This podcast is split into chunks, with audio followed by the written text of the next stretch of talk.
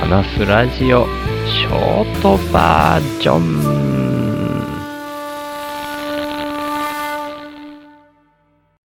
肩を組め目を見ろ。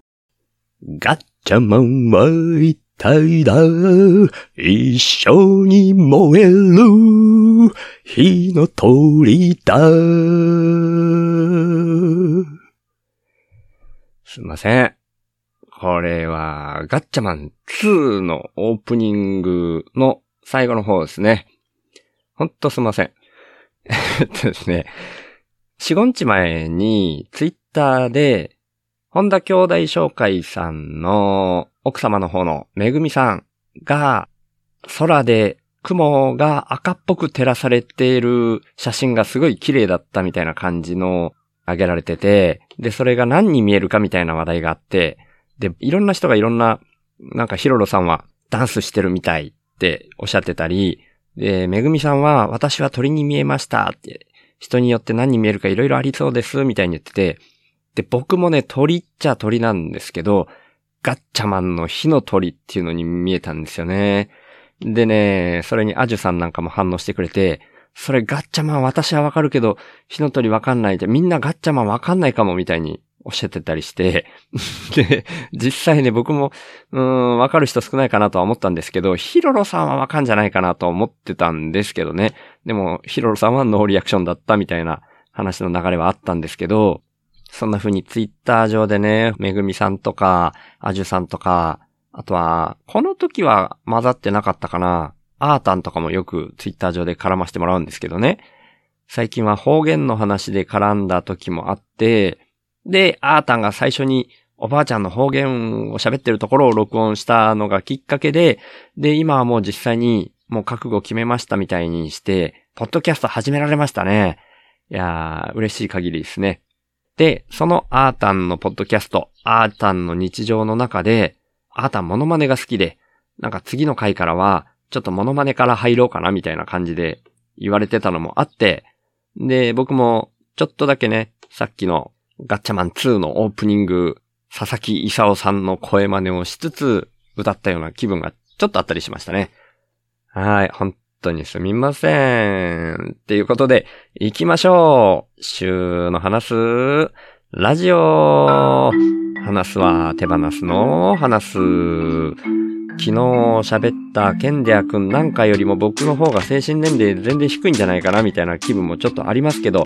そんな中でもひたすら血を這いつくばるようにして生きていこうかなと思っております。それでですね、そのガッチャマンの火の鳥の話はもうちょっと続けようかなと思ってるんですけど、その前にインプットしてくれた方のご紹介っていうのを若干挟ませていただこうかと思います。で、一つはですね、昨日というか一昨日の深夜なんですけど、完全人間ランドの生配信が一昨日にありまして、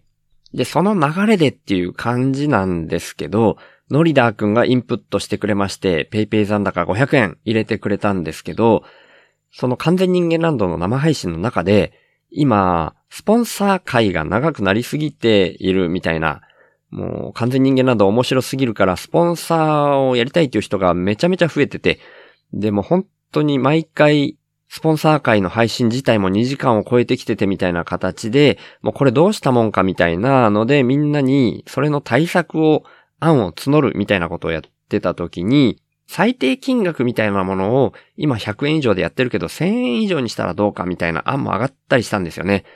でね、僕はまあ今のこの暮らしをしている関係上ですね、1000円になると毎月ってなってくるとね、もう痛すぎてちょっと脱落だな、みたいな思って、いやー、それはちょっと僕は脱落だわ、みたいに、その場で書き込んじゃったんですよね。で、その時に、ノリダーくんだけじゃなくていろんな人が、もしそうなったら、みんなでインプットをして、その金額、最低金額、賄ったらいいんじゃないか、みたいなこと言ってくれた人もいて、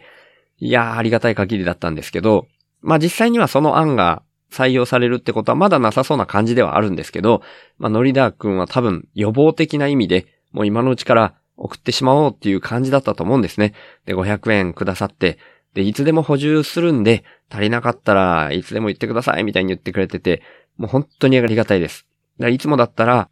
もうありがたく使わせていただくっていう感じで、今までにいただいたインプットも使わせていただいてたんですけど、これに関してはね、万が一、完全人間ランドの最低金額とかが上がった時のために、その時に使えるようにっていうことで、ちょっとストックしておこうと思っております。のりだく本当にありがとうございました。で、もうお一方。これは、ずしさん、ずしラジオのずしさん。もうね、もう3回目なんですよ、ずしさん。えっ、ー、と、9月になったのでっていうことで、昨日の夜中にインプットしてくれました。いや、9月1日、日が変わって9月1日になった直後ぐらいに、ペイペイ残高で100円インプットしてくださってて、で、過去を遡ってみたら、最初に寿司さんがインプットしてくれたのが8月2日になってるんですよね。だから、めっちゃ最近絡み始めたみたいな意識で僕いたんですけど、もう最初に寿司さんと絡んでから1ヶ月も経ってるんだなーっていう、それはすごい早いなーって思うんですけど、まあでもある意味この短期間に3回もインプットしてくれてるっていうのがね、もう本当にありがたいですね。週の話すラジオもいつも聞いてくださってて、感想もツイートしてくれることが多くて、もう本当に感謝してます。寿司さんもそのいろんな方にアグレッシブに絡んでいってるようなところがあって、樋口塾も先日無事入塾したっていうようなところもあるし、今後もすごく楽しみだし、一緒に狂ったような動きをしていけたらなって個人的には思っております。寿司さんも本当にありがとうございました。あとね、これが、インプットいただいた順番としては後先になっちゃってるんですけど、寿司さんのインプットに先に気がついて、その通知が先頭にあったから見落としてたんですけど、実は昨日の夕方に一周くんからも PayPay の残高がインプットされてたんですよね。気づくのが後先になってごめんなさい。で、さっきツイッターでもそんな感じで後から気づいてっていう形で一周くんをメンションしてツイートはしてるんですけど、特にメッセージが入ってないんですけどね、流れ的にやっぱり、ノリダくんと同じ完全人間ランドのスポンサー額の意味合いがあるのかなと思ってるので、これも今のところ、スポンサー額が上がった時のために予防的にストックさせていただこうかなと思っております。イシュ君一応メッセージがなかったんで、もしこれ聞いたりとか、あとはツイッターのメンションに気づいたりとかしたら、そういう意図なのかどうかっていうのを一応お返事いただけると嬉しいかなと思っております。でも本当にその気持ちがめちゃくちゃ嬉しいです。イシュ君も本当にありがとうございました。はい。そんなところでね、メインとしての話はやっぱり、火の鳥に戻っていきたいなと思ってるんですけど、まあ、大した話じゃないんですよ。全然大した話じゃないんですけど、ガッチャマンのね、ガッチャマン2の、1の方か僕よくわかんないんですけど、僕がちっちゃい頃に見てたのはもうガッチャマン2だったんですよね。で、多分ね、僕が5歳ぐらい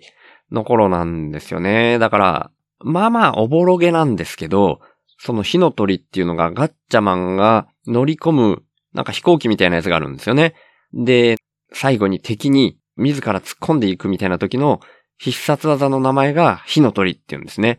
あまりにもスピードが上がってなのかわかんないですけど、その飛行機自体が全体火に包まれて火の鳥みたいな感じになるんですよね。で、それで自分自身を燃え盛る火に包まれる状態みたいなのにして敵に突っ込んでそれで敵を倒すみたいなことをやるんですけど、その時にね、中に乗ってるガッチャマン自体が、うーみたいにみんながめちゃくちゃ苦しんでる絵まで映るんですよ。なんか、今思うとそれすごくないかこれって思って、その時にはね、全然普通に見てたんですけど、かっこいいとしか思ってなかったですけど、中にいるガッチャマンももう死ぬんじゃないかっていうぐらいもうめっちゃ苦しんでる表情なんですよ。で、そんな、なんかもう、諸刃の剣みたいな必殺技ある？って、今となっては思うんですけど、まあね、よく考えたら、そのぐらい人を傷つけるには、そのぐらい覚悟がいるんだぞ、みたいな、そんなメッセージももしかしたら込められてたんじゃないかな、みたいに思って、改めて考えてみたらすげえなーと思ったので、ちょっともうこのガッチャマン自体が全然人に伝わんないんだろうなと思いながら、もしかしたら同年代の人も聞いてくれてるかな、みたいな期待もちょっとだけかけつつ なんとなくこれ話したいなと思っちゃったから話しました。まあ僕自身はね、そんな風に自分自身が傷ついてもいいからもう人、それでも覚悟持って人を傷つけるみたいなことは全然できないタイプですけど、ビビリだから。うん、むしろ、それだったら最初から手放してこうみたいなスタンスですけど、なんかね、ちっちゃい頃はガッチャマン好きだったし、面白いなと思ったので、まあ折に触れてこのことも、もうちょっと深掘りする機会があったらいいな。過去にこんな風に話したけど、みたいな引き合いに出すこともあるかもしれないので、その時にはまた よろしくお願いします。では、わけわかんない回になりましたね、今日は。まあ、こんな回があってもいいんじゃないかなと思って、このまま残しておこうと思います。ということで、週の話すラジオ、略して週報は、HSP っていう先天的なビビリとして生まれた僕、週が、ビビリだからこそ問題の根本原因に意識が向いて、最終的には個人単位じゃなく世の中全体の問題点にビビリが反応しちゃうこと。それを発信することに僕の生きる役割があるんじゃないかと思って、そんな僕の意識を日々発信する番組です。まあ、今回の火の鳥がそんな意識を発信するかどうかっていうと微妙ですけど、どっかでは繋がってるんじゃないかと思ってるんですけどね。まあ、それはともかく、僕からは、今の世の中が滝壺に向かう船みたいな環境問題をはじめとした社会課題が加速度的に大きくなってるっていう風に感じられてるんですね。だから、僕がビビりすぎるせいでできたメタ認知というか、そこから来る意識と問いを投げるみたいな感じが、このポッドキャストの位置だと思ってます。僕はそんな滝壺に向かう船みたいな状況は、間違いなく人間が作り出していることだと思ってて、人口自体加速度的に増えていることもあるし、人間の欲望も大きくなりすぎてるっていうふうに感じてます。で、その原因として人間の欲望を増幅させてしまうような特徴をだんだん強めてきてしまっているお金っていうものが一つあると思っていて、そんなお金みたいな何かが入ってこないと、インプットされないと、自分からもアウトプット出さないよみたいな交換条件的なインプットが先な構図も感じてます。だとしたら、アウトプットが先な構図に逆転させることで、滝壺に向かうスピードが緩和されるんじゃないかなって思ってます。で、そんなアウトプットが先っていうイメージなんですけど、生きていくために最低限のことで満足するみたいなのも大事だと思っていて、だから僕はこの手放すをテーマにしてるんですけど、僕は幸せっていうものは相対的なものでしかないっていうふうにも考えてて、人との比較って意味じゃなくて、自分個人の単位で見たときに沈んだ状態からちょっとマシになって浮かび上がってくる。そんな風に幸せっていうのは心の状態が相対的に変わった時に感じられるって意味なんですね。それだったら、どこのどの位置にいても変わらないんじゃないかなって僕は思ってるんですけど、だから原始人であっても、超貧困国の人であっても全く変わんなくて、お金がないと幸せにならないとか、そんなことは全くないし、最低限生き延びられるっていうところで満足する人が増えれば、余剰も出やすい。んで、その余剰分はお裾分けみたいな形で回していけるみたいなのが僕のアウトプットが先のイメージです。そのために自分自身の才能みたいなものを無条件にアウトプットとして先に出すみたいな動きが大事だと僕は思ってるので、こんなビビリの僕に一番向いたこととして、この意識をポッドキャストで発信してるんですね。だから今年に入ってからは、いわゆる雇われをやめて、現金収入がないっていうような状況で、勝手に一人で空気質的にアウトプットが先な動きを始めてるつもりなんですけど、まあ世の中っていうのはそんな簡単に変わるもんじゃないので、僕の貯蓄が尽きるのが早いか、そんなアウトプットが先な循環の社会が来るのが早いか、みたいな状況になってますけど、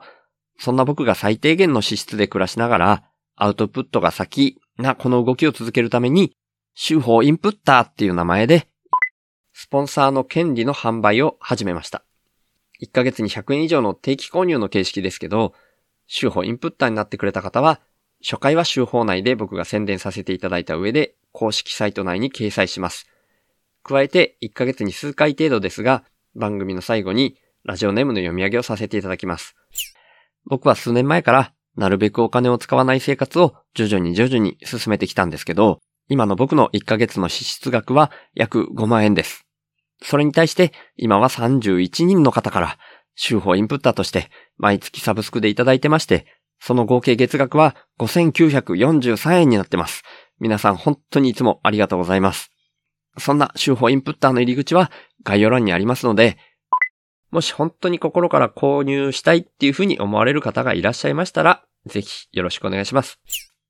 ただ、僕としては、そんなアウトプットが先で循環する社会が来ることの方が大事だと思ってますので、これももしよかったら、週の話すラジオを SNS 等で投稿とか拡散とか、あとはポッドキャストで喋ったりとか、そんな風にしていただけると、それが一番嬉しいです。ということで、週の話すラジオをいつも聞いてくださってる方、今日初めて来てくださった方、本当に感謝してます。ありがとうございます。ではまた。